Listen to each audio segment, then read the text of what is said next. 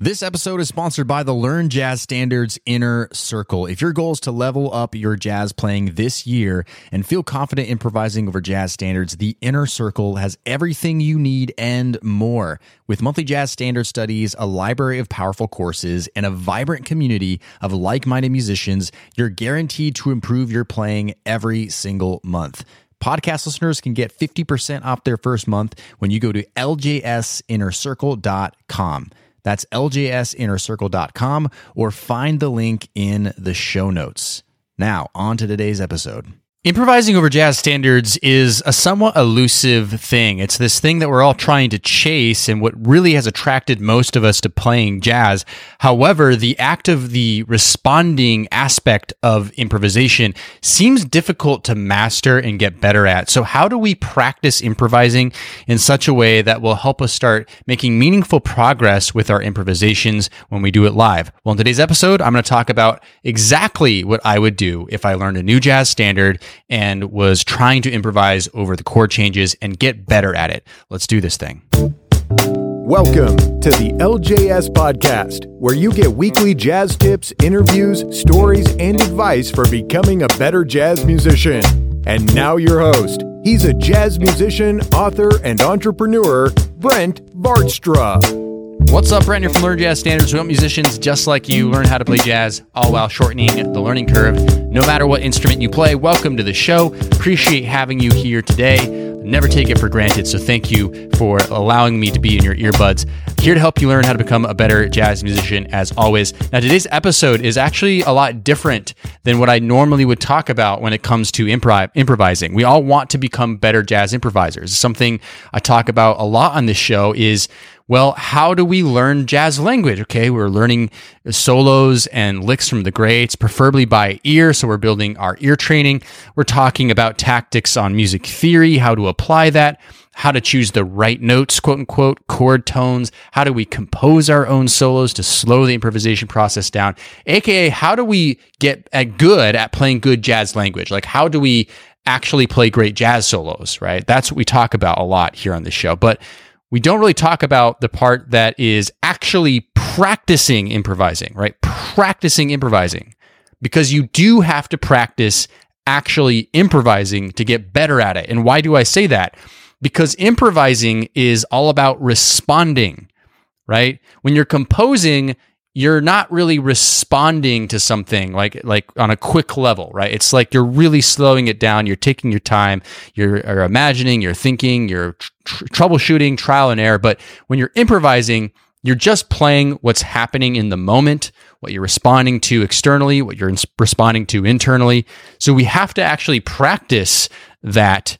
Uh, that that entire response, but we also have to re- practice that response over jazz standards, over actual chord progressions. So this show is all about what I would do if I was learning a new jazz mm-hmm. standard and practicing improvising over it to get better at improvising over the context of these chord changes.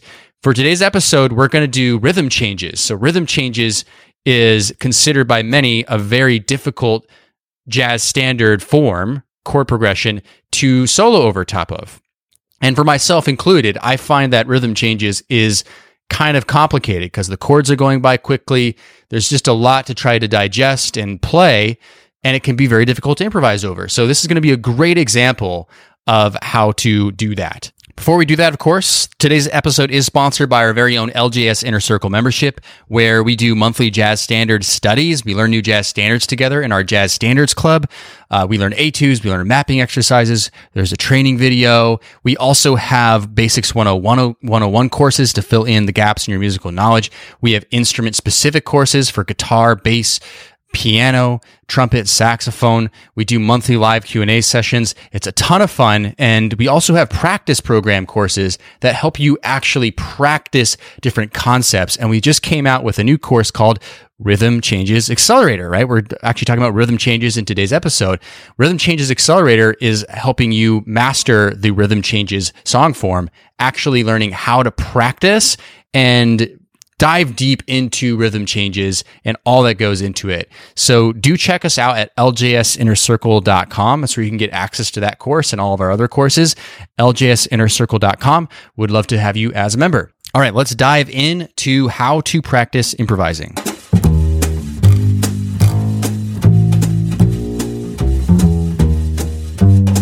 So, a common mistake that I've made in the past, and definitely I see a lot of students make as well, is trying to practice improvising over a jazz standard all at once, right? Now, this is especially a problem if this is a particularly challenging tune for you. Like these are chord progressions that are hard for you to improvise over. The problem with doing this and trying to improvise over the entire song at once is it's too much information for you to react to.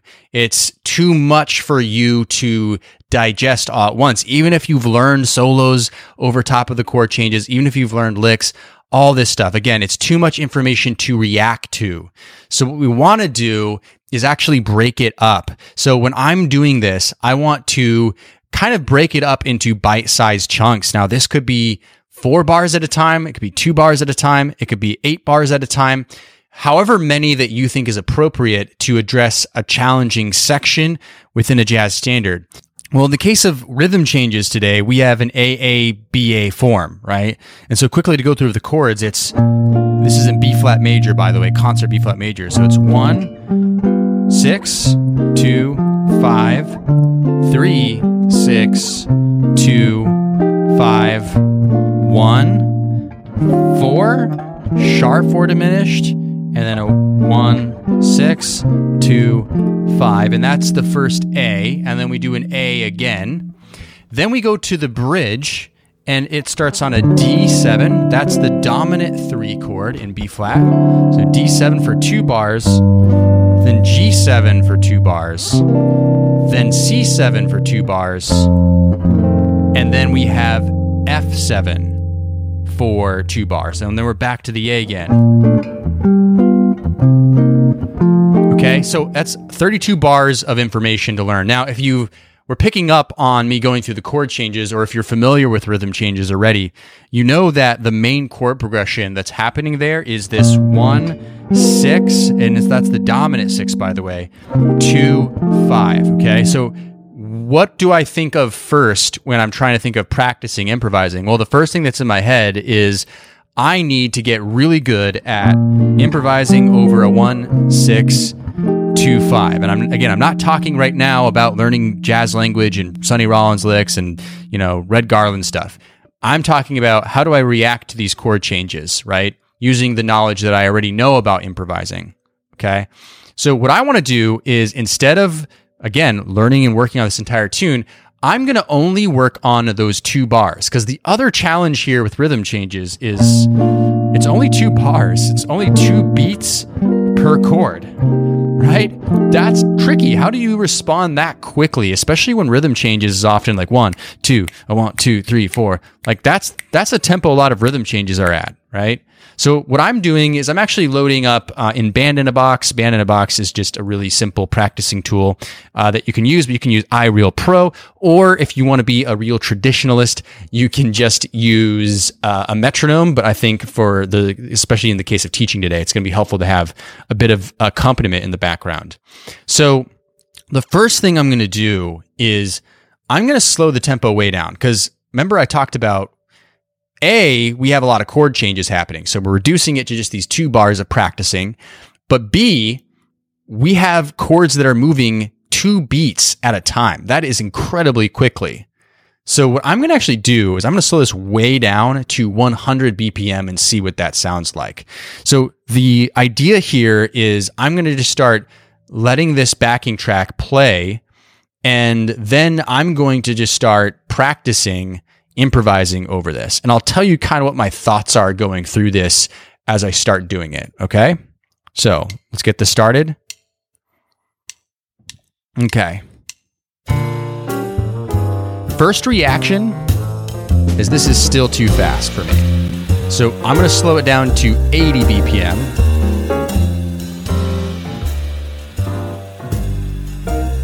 Okay, that's better. The next thing I want to do is I'm going to just start playing very simple notes, right? So just. Right? No harm. Basically, whole notes, or half notes rather.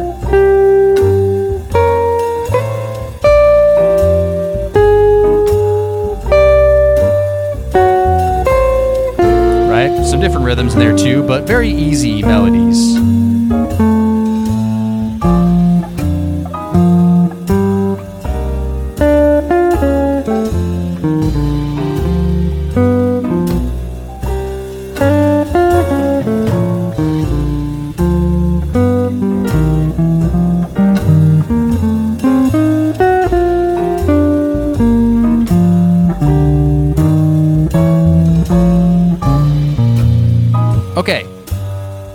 It for one second. Now, do you see how harmless that was? I, I really I wasn't trying to play hip lines or anything like that, right? Sometimes we do that when we start practicing improvising is we're like, "Oh my gosh, let's play something really hip or let's try to force that lick that I learned into the picture."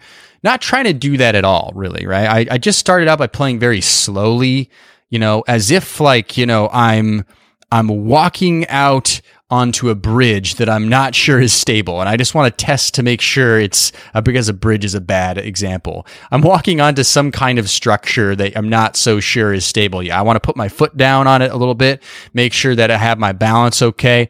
And then I'll start walking a little bit more. Maybe a balancing beam would be a better example. But you get what I'm trying to say, right? So, what I want to do is continue off of that. So let's keep playing around with it a little bit and see what I can do.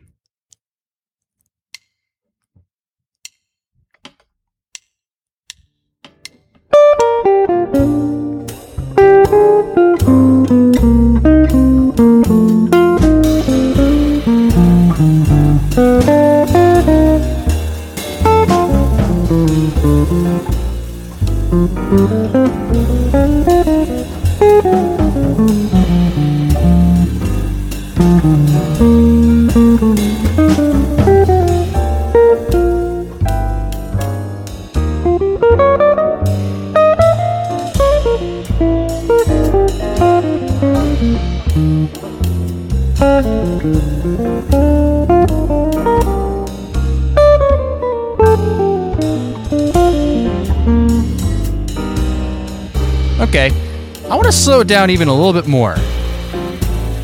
I have it at 70 BPM right now.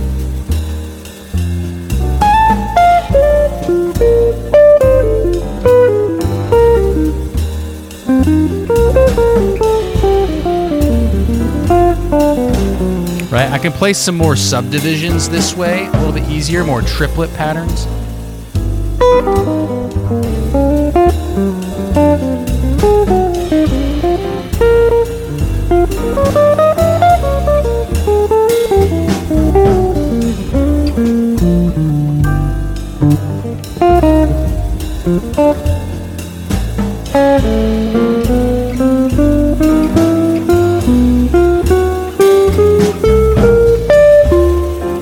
also experiment too, right? There's no harm in trying some new things, right? Right there. I was just trying to play some chromatic ideas moving up. Um, I wasn't sure wh- where I was going with it, but I just I'm giving myself the opportunity to react. Right? Again, I want to keep saying that word throughout the episode today. React, because that's what that's what we're practicing right now. We're practicing reaction. Okay. So now where do we go from here? Like we could start speeding the tempo up a little bit. We could purposefully make decisions like instead of just working on like remember I slowed it down a bit and was working on playing some subdivisions? We could go back to playing more whole note and half note ideas and quarter note ideas. We could try playing over the bar line ideas. We could try purposefully playing the chord changes like okay worked on chord tones how do I do that um you know, now that I've slowed down the tempo enough, can I think about the chord changes? We can forget about playing chord changes altogether and just try to play anything that sounds good to us, right? Um, we could purposefully play wrong notes or unintentionally play wrong notes and make our practice the reaction of how do we resolve to a note that we like, right? There's really no rules, but we're not really even thinking about licks or lines or things that we learned. All that stuff hopefully is becoming internalized. For example, you may have heard me improvising there a little bit and been like, well, Brent, I'm not even there. Like, I can't even fathom how you were even outlining some chord changes there. You know, even though I was just playing some very simple stuff, maybe that still for you isn't reachable. But you have to remember, I'm the same as you. All I'm doing is responding to things that I know work or things that I can hear in my head.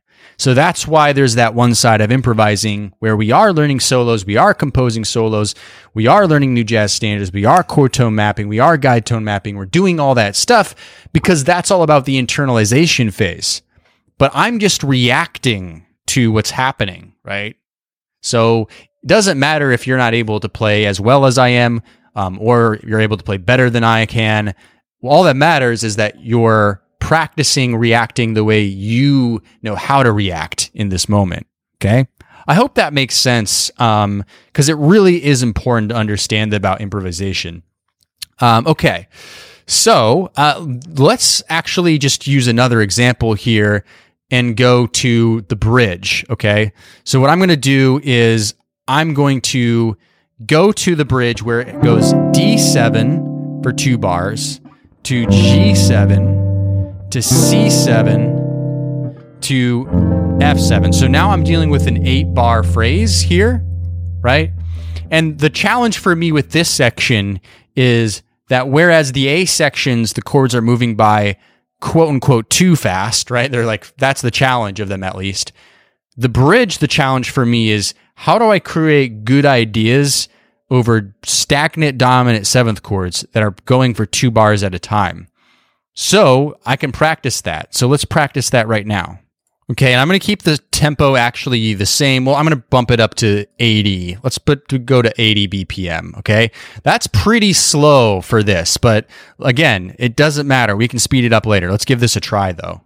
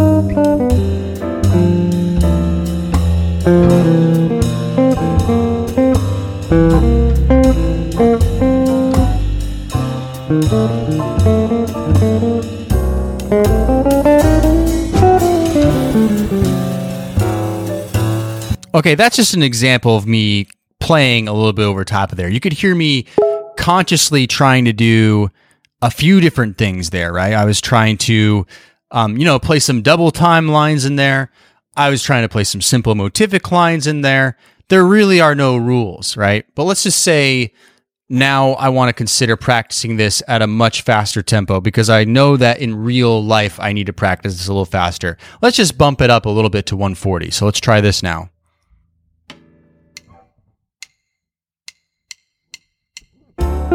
Música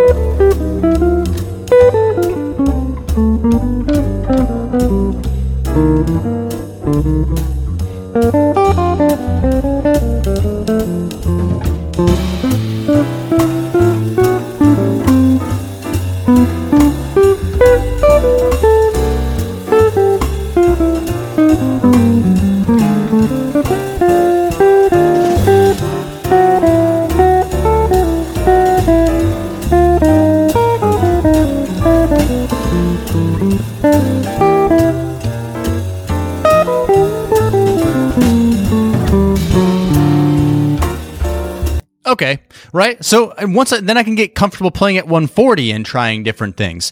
And then I can speed it up even faster because I know that needs to happen as well, right? So, and again, I'm doing very, for the sake of this podcast episode, I'm doing very short spurts of this.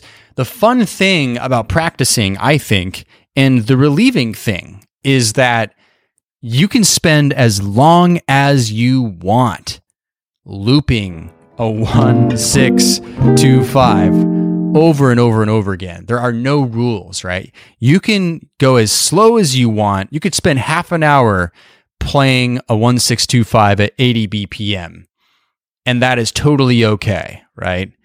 Before moving on to even other sections of the song. So, I bet a lot of you aren't actually doing this. A lot of folks are just trying to figure out how to improvise um, over the entire tune or you're working out particular lines or things to do over top of different sections. But again, I want to once again reiterate what the difference is that I'm talking about here. The difference is we're practicing reacting. It's not about are we able to play the most hip lines ever? It's how are we playing melodies and reacting to these chord changes and getting ourselves used to these different zones that exist within the tune if I can get super comfortable, maybe it takes me five hours to get comfortable playing a 1625 chord progression at 80 BPM, right? It takes me five hours. That doesn't matter, right? That's totally fine.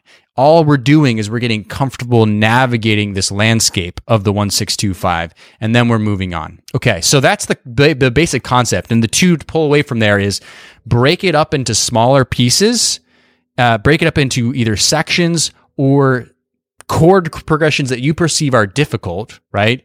So maybe it's only two bars, uh, but it's just difficult for you to transition from one chord to the next. You could literally practice transitioning from just one chord to another one, just two chords, and loop that over and over again. You don't have to do four chords, it could be just two chords.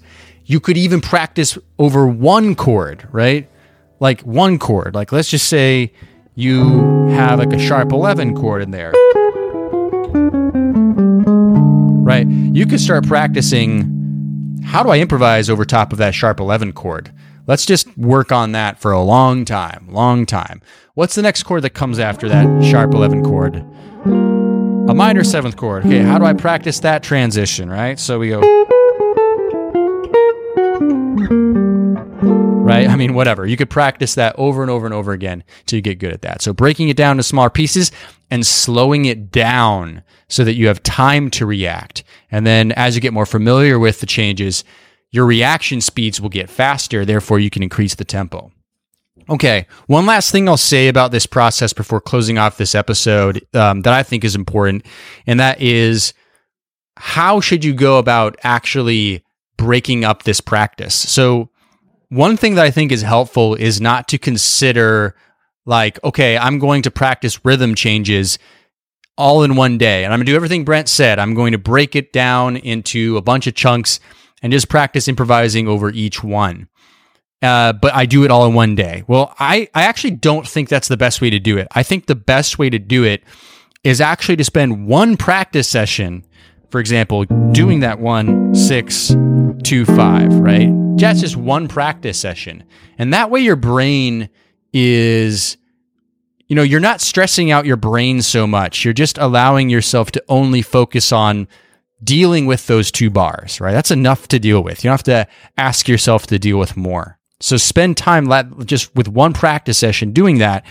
And it gives your your your brain a chance the next day. You know, it, it's weird how it works. I mean, I can't explain the science 100% to you, but I do know there is science behind it. But it gives this opportunity for the information you're learning to sink into your subconscious once you allow yourself to rest. So if all you're focusing on is just those two bars, then you can come back at it fresh the next day and move on to the next, for example, two bars or four bars of rhythm changes and keep going on. So perhaps you end up learning how to practice improvising over rhythm changes over the course of two weeks or even a month, right? Because you could spend multiple practice sessions just on the 1625. So again, not only is this helping us you know, get used to these chord changes, it's breaking it up into more manageable steps, which is something that we do a lot in our inner circle membership. And we really focus on, for example, in our rhythm changes accelerator course. It's really about breaking it down into smaller steps so we can digest it better, right? So not only are we doing that, I think it's just a huge relief, right? It's, it takes so much pressure off to just realize that we don't have to uh, we have as much time as we need to focus on one chord or two chords, three chords or four chords. By the time you're done this process, then you can feel good about expanding it to more like eight bars at a time or 16 bars at a time. Or hopefully the end goal for sure is the entire song form. So all 32 bars of rhythm changes. I can feel comfortable navigating uh, to the best of the knowledge I have now, the musical knowledge I have now, I can feel comfortable skating over these chord changes, right? Playing some improvisation. Okay. So, what I want you to think about this week is what tune are you working on right now that you're finding difficult? How can you break it up into smaller pieces? Can you set a time frame that you want to accomplish that, a month, for example, and then go out and actually do it?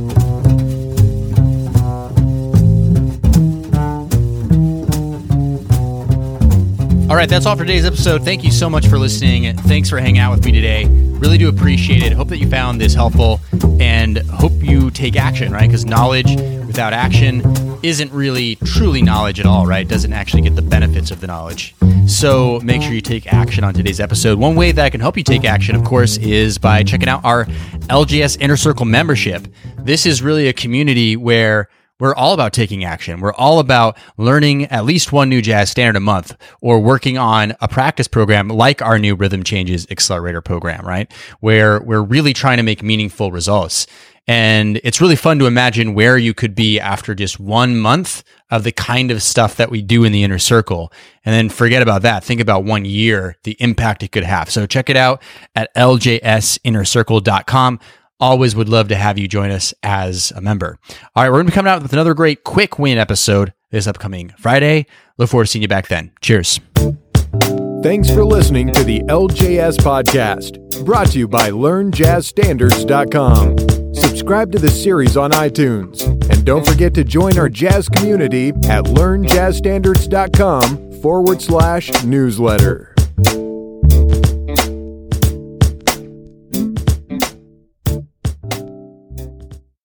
Hey, podcast listener, would you like to ask me a jazz question and get it answered here on the show? Then go to learnjazzstandards.com forward slash ask. That's learnjazzstandards.com forward slash ask. I look forward to hearing your question and answering it on a future podcast episode. Learnjazzstandards.com forward slash ask or find the link in today's show notes.